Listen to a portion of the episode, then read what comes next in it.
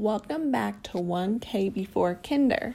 Today we are reading If You Give a Mouse a Cookie. And Dora Dory. If you give a mouse a cookie, he's going to ask for a glass of milk. When you give him the milk, he'll probably ask you for a straw. When he's finished, he'll ask for a napkin.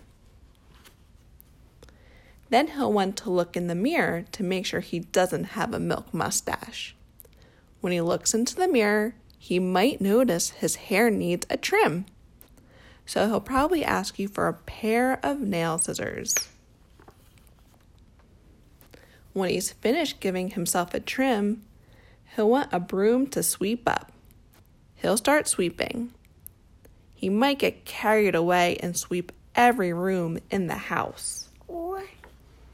He's sweeping every room in the house. He may even end up washing the floors as well. When he's done, he'll probably want to take a nap. You'll have to fix him up a little box with a pillow and a blanket. He'll crawl in, make himself comfortable, and fluff the pillow a few times. He'll probably ask you to read him a story. So you'll read him a story from one of your books and to ask to see the pictures. When he looks at the pictures, he'll get so excited he'll want to draw one of his own. He'll ask you for paper and crowns.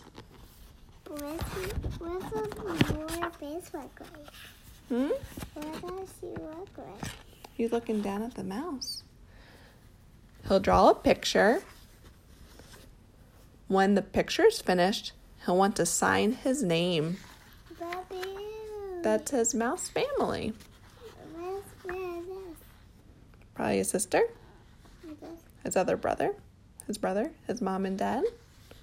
He'll want to sign his name with a pen. Then he'll want to hang his picture on the refrigerator, which means he'll need scotch tape. He'll hang up his drawing and stand back and look at it. Looking at the refrigerator will remind him that he's thirsty. So he'll ask for a glass of milk. And chances are, if he asks for a glass of milk, he's going to want a cookie to go with it.